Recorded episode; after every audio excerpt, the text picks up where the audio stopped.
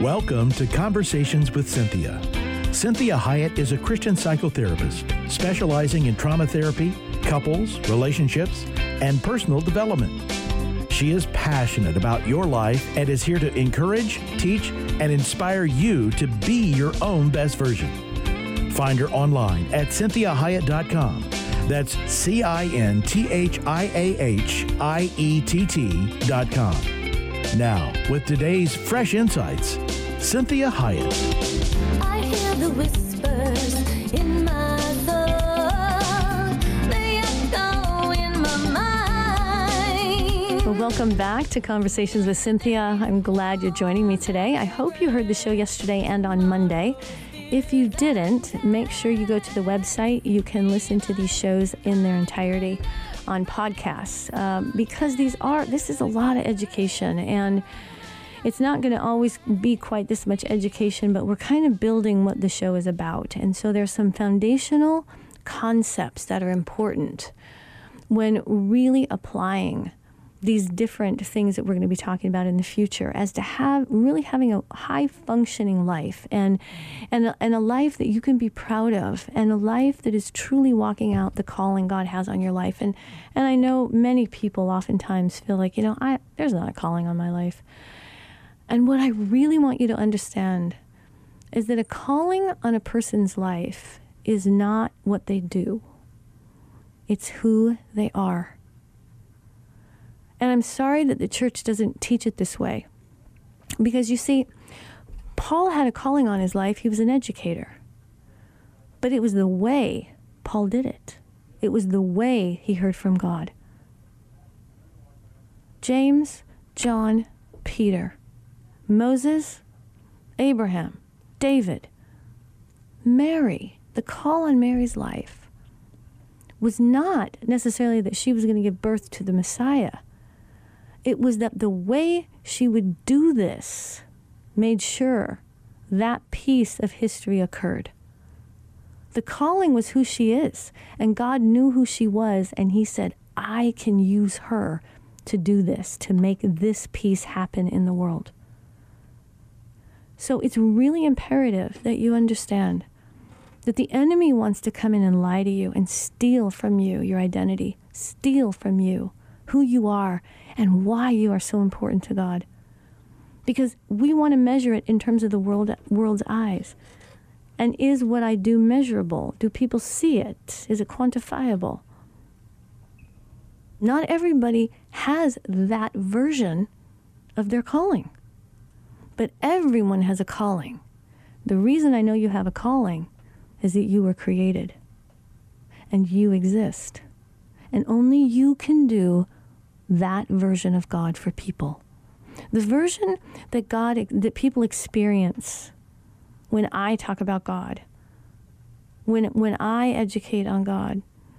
When I encourage them to have a relationship with God. I do it through my own individual unique makeup. God is still the same. God is still the same God. But different people experience God in different ways. So you may experience God through me in a way that makes sense to you, where it may not be th- that with another person. So you need to understand that part of being this high functioning, healthy, solid, stable adult is so that you can do why God created you, whatever that may be. And we're going to get to heaven. We're going to find out the amazing things that people did that were completely underneath the radar that made everything work for the people that were probably on the radar. And there's going to be great rejoicing for the fact that they were willing to do it anonymously. And that they always they weren't always seen for what they did or recognized for what they did. But what they did by showing up as a grown up in this world has greater impact than anything else you could ever do because that stabilizes the world around you. We need adults our world is very unstable right now. So we, we talked yesterday about this idea of the dependencies. We have dependency, independency, interdependency, and counterdependency. And counterdependency is that, that ugly that ugly one that says I'm dependent on things as an adult to make my life somehow work, but it actually creates a sinkhole. So it could be addictions, it could be performance oriented behavior that I'm only as good as what I do and whether people recognize it or not. It could be I'm counter dependent on people's opinions of me. I'm, I'm, I'm dependent on how much knowledge I have. That bolsters me up. I'm dependent on how beautiful I look or how attractive the world sees me. I'm, I'm, I'm dependent on how much money I have. That gives me my security. And so I really want you to go back and listen to that show again because it's quite, quite. Um, an intellectual concept that is I tried to make it as simple as possible but it is it is kind of kind of heavy.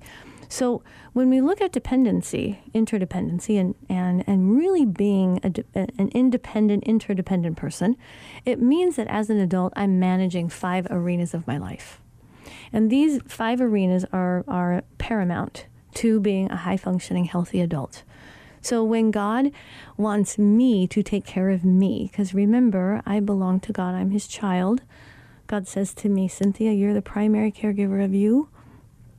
I'm depending on you to take care of you until you come home to me. I'm depending on you in the physical realm you live in to take care of you. Not somebody else. Now, it's nice when my husband takes care of things for me. It's a wonderful feeling when friends are caring toward me. But I have to take care of me. The only adults we take care of are the adults that are wounded, wounded and cannot care for themselves. Infirmed adults, adults that are uh, adults that have been permanently wounded and will not recover. People that that have have have uh, issues with their mind that they are not able to make good decisions, and these are not the general population of dysfunctional people that we're working with that we're not always in our right mind. I'm not talking about those. I'm talking about the infirmed. I'm talking about Alzheimer's, dementia, um, people that are in comas. People, these people that if we don't care for them, will perish. All the other adults are responsible for themselves. And it can feel kind of lonely. But when I'm an adult, it's not that lonely. If I'm a little kid and I think I have to take care of myself, it's very lonely and it's very sad. And so when adults are taking care of children, even pets, right? People, dependents, they're ta- they do five arenas, five areas. They take care of them physically. They're to take care of their psychological, emotional well being. They're to take care of them intellectually, which means they get them the proper education and as educated as that person desires to be. They take care of them spiritually, their spiritual development, their, their, their spiritual formation, and they take care of them socially. What places am I, am I going to drop my child off? What friends am I going to allow to come over? Who am I going to expose my child to in a social arena? So that's what adults do. They take care of those five arenas. We need to translate to that to the adult life. So if my parents took care of those five arenas to one degree or another, no parent does it perfectly. As an adult, I need to take that on. So if I'm going to be the best version of me, I need to take care of myself physically. And how many Americans do we have that do not take care of themselves physically? We just want someone to take care of us. We go to the doctor, we go to the chiropractor, we go to the nutritionist, we, we go to our, our our life coach, we go to, you know, the person that is that's the yoga instructor. And I'm, I'm thankful for all these people that give us the uh, the opportunity and the education. But we need to actually do what they're recommending because we're with ourselves 24 hours a day, seven days a week. We cannot get away from ourselves. And tell, I'll tell you the truth, there have been many times in my life that I wanted to unzip myself and get out. I didn't want to take care of me. I didn't want that task. But God, that's an edict from God. He says, I care for you, therefore you care for you. Please care for the one I care for. Love the one I love. Think about how you feel if people don't love your children. If people haven't taken good care of your kids and you trusted them. Think about pets. You went away on vacation and you, your neighbor promised to take care of your pet and they didn't. Think how you feel. That's how God feels when he's, He is depending on you to take care of you and you don't. He loves you. You are of great value to Him. He died for you, He loves you so much. Please take care of you. So take care of yourself physically, emotionally, psychologically. Grow up. We grow up. We learn the ways we think. Is the way I'm thinking helping myself psychologically, emotionally? What's my mind? What's my mind? What's my thought life like? How, how am I kind to myself? Do I beat myself up? Do I say terrible things to myself? Am I overly sensitive? Am I not a grown up so I get offended easily? I complicate arguments. I complicate relationships because I don't know how to get my needs met because I'm not meeting my own needs. So, emotionally, psychologically, take care of you. Intellectually, are you educating yourself? Are you keeping yourself up on, on things that are pertinent to your life? So, if you find out that you have low blood sugar, hypoglycemia, are you, are you understanding what that means? So that you can make the right food choices, so that it doesn't become an issue of an insulin issue. If you have diabetes, are you researching that? If you have the flu, do you understand what's happening to your body and the need to maybe stay home for 24 hours to not infect everybody else and to make sure that you get the rest you need so that you can heal? Are you honoring your body in that way? You get one body and that's it. And I'm telling you, this this is the only life this body gets. I had I had great compassion on my body when I realized this is as good as it gets for my body. See, when I die and go to heaven, I get a new body. This body, this is the only one it gets. And I'm telling you the truth, your body is hardwired to fight, to live for you. Your body is designed by God, has a mind of its own to survive as long as God has decided for you to be on the planet. This is why when we have people that attempt suicide, their body still fights to live. And they might survive that suicide and they're mad, they're angry their body survived. That's because your body is fighting for you. You need to fight for your body. You need to care for your body. Then we have spiritual. What are you doing for your spiritual life? Are you contaminating your heart with corruptive things that you know are not good influences on you? Are you talking to your Creator? Are you afraid to talk to God because of behaviors you have in your life, as if He doesn't know that they're already there, as if He doesn't see them, right? It's the little kid that covers their eyes and thinks their parent can't find them, right? The cat that hides his face in your arm and thinks that nobody sees him. Okay, this is this is part of being a grown up that I say to God, you know you know my struggles, you know what I'm struggling with, you know my heart, you know the thing I don't want to do I'm doing and I'm keeping doing it and I keep wanting to do it. And I don't think I even want to stop God, but I have to be honest with you and tell you the truth. Because you're on my side. Even when I act contrary to your side, you are still on my side. And you want to help me. And you, God, will never make me do anything and you will still love me. So, what are you doing spiritually?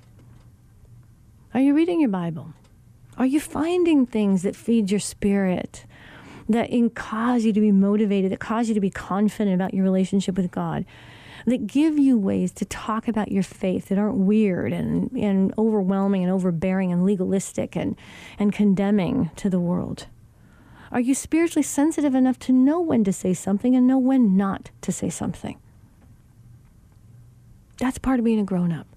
A grown up has timeliness as a hallmark to a grown up. They know when to say something, when to do something, when not to do something. They know when to be quiet, they know when to speak up, they know when to stop. So, spiritually, what are you doing with your relationship with God? How are you supporting yourself spiritually? Because that is the one area that has so much good bleed over into the other areas. And so the last one is social. For some of us, for some of us that's the easiest one. For some of us that is the hardest one and the biggest heartache we have. Some of us the biggest heartache we have is physically. We don't like ourselves physically. Some of us the heartache is intellectual. We feel stupid, we feel dumb. Or we feel because we're so intelligent, we can't relate to people. And so we just bury ourselves in information. Where's the heartache? What's the hardest areas for you? Is it the spiritual? Is it intellectual? Is it emotional, psychological, emotional? Is it social? Because we are social beings. You need to have a social life. You need to have a social life. You need to not live through characters in the movies and television and live on Facebook. and I say that because I really understand. I get it, it's so ridiculous. I can get attached to characters in TV shows. I can. And some of that's just being a therapist. I can I can identify so well with different people in different ways. And so socially, and if you're an introvert, what are you doing to make sure that you're having a social life? Not so that you're trying to be an extrovert, but so that you actually are growing in that area. You have something to offer. So if you're an introverted person, make sure that you schedule lunches and dinners with one person or two two people because introverts do better one on one. If you're an extrovert, make sure that you are interacting with the world, but that you are not resisting your internal world and that you're not distracting yourself by always externalizing. So, what do you need to do socially? Do you need to find people that have a similar value system? Do you need to find people that have uh, similar interests? Do you need to put yourself out there and figure out how to like people that are dissimilar to you so that you can just love God's world? There are some people that we are like, and those are easy. There are some people we're not. Those take a little more effort. But one of the things that helps when you're interacting with people that aren't like you, just be curious. Be curious. Say, wow, God, you made that person. How come you decided to make them that way? What, what is it about them? They're, they're interesting. Instead of judging, saying, oh gosh, this person gets on my nerves. I can't stand this person. They're ridiculous, or they talk too much, or they never talk, or whatever it is. Just say, I need to be curious about God's creation. God likes what He made. And so, whatever person is not like you, he likes, just like he likes you. So, we want to be very aware of those arenas the physical arena, emotional, psychological, intellectual, spiritual, and social.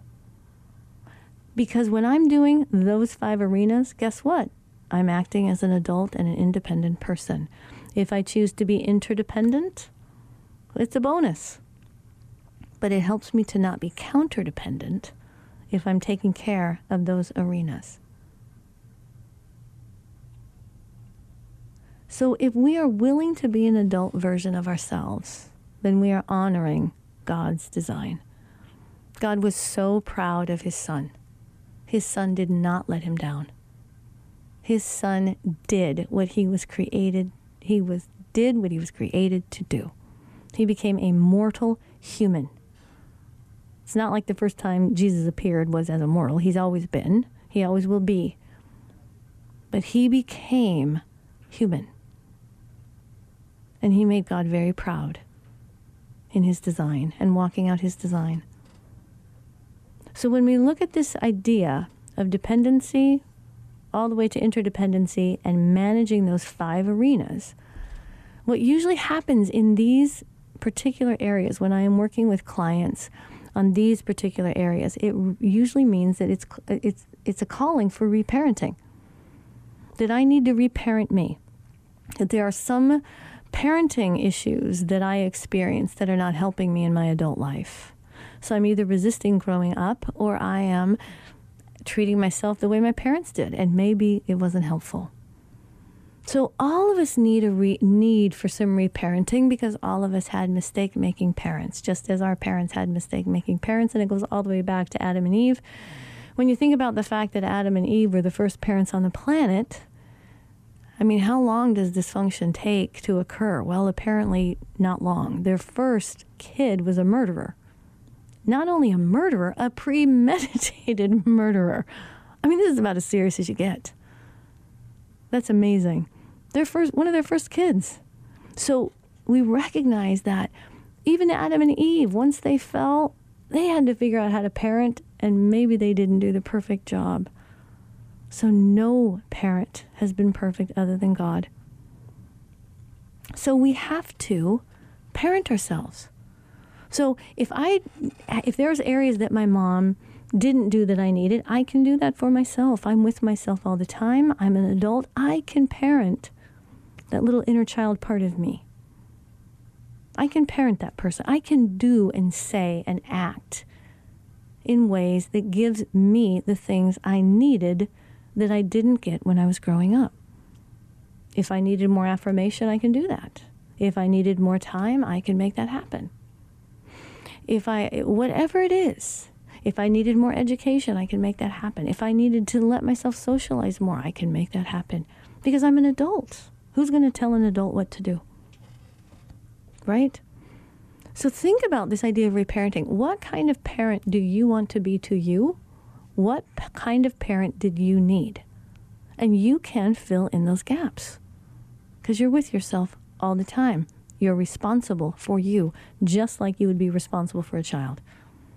So, this idea of claiming myself, I need you to claim yourself as yours. You belong to you. Take yourself on. Reclaim yourself. Say, I am going to take responsibility for me. I'm going to claim me. I'm going to parent me. I'm going to manage me.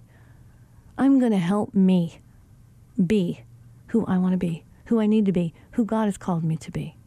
This is like attaching to yourself. How, how many of you have experienced this idea that you just don't feel connected to yourself because you don't like yourself, you don't want to have anything to do with yourself? I, I have some clients that it's that that disconnect, that inability or refusal to attach is so strong, and much of that comes from some abuse, so strong they don't even want to touch their body. They don't want to do self care at all. They don't want to take a shower, they don't want to wash their hair, they don't want to even deal with themselves. And so many of us have this to varying degrees as to how detached we are from ourselves, how much we just maybe watch ourselves do something and go, ooh, that wasn't good but we're not actually connected to what we did. So, this idea of claiming myself, attaching to myself, is this idea of really connecting with me and not giving myself that permission to walk alongside myself. Have you ever heard that, that saying, you know, I'm beside myself? That's where that comes from. I'm beside myself. It's like, I can't believe I just did it or it just happened to me. And so I'm beside myself looking at me looking at what happened to me, looking at what I incurred, looking at what I did. We need to connect. See, when you think about the Trinity, think of how highly connected all of them are. So they operate as one. Well, I have me, myself, and I, and I'm not giving a show on the Trinity. That's not what we're talking about. We're talking about this uh, psychological, spiritual capacity to disconnect from ourself, even though we're in our own body. We're no place else, we're in the body but we have this feeling of disconnect. It's not a healthy way to be. We don't make good decisions when we're disconnected from ourselves. It's kind of like the person that's in a car and they sit on the on the passenger seat and let the car drive itself. It doesn't work well. So you were created as you. God chose it. He likes it. He wants it. He loves it. He sees you as beautifully and wonderfully made. He wants you to claim you as much as He's claimed you.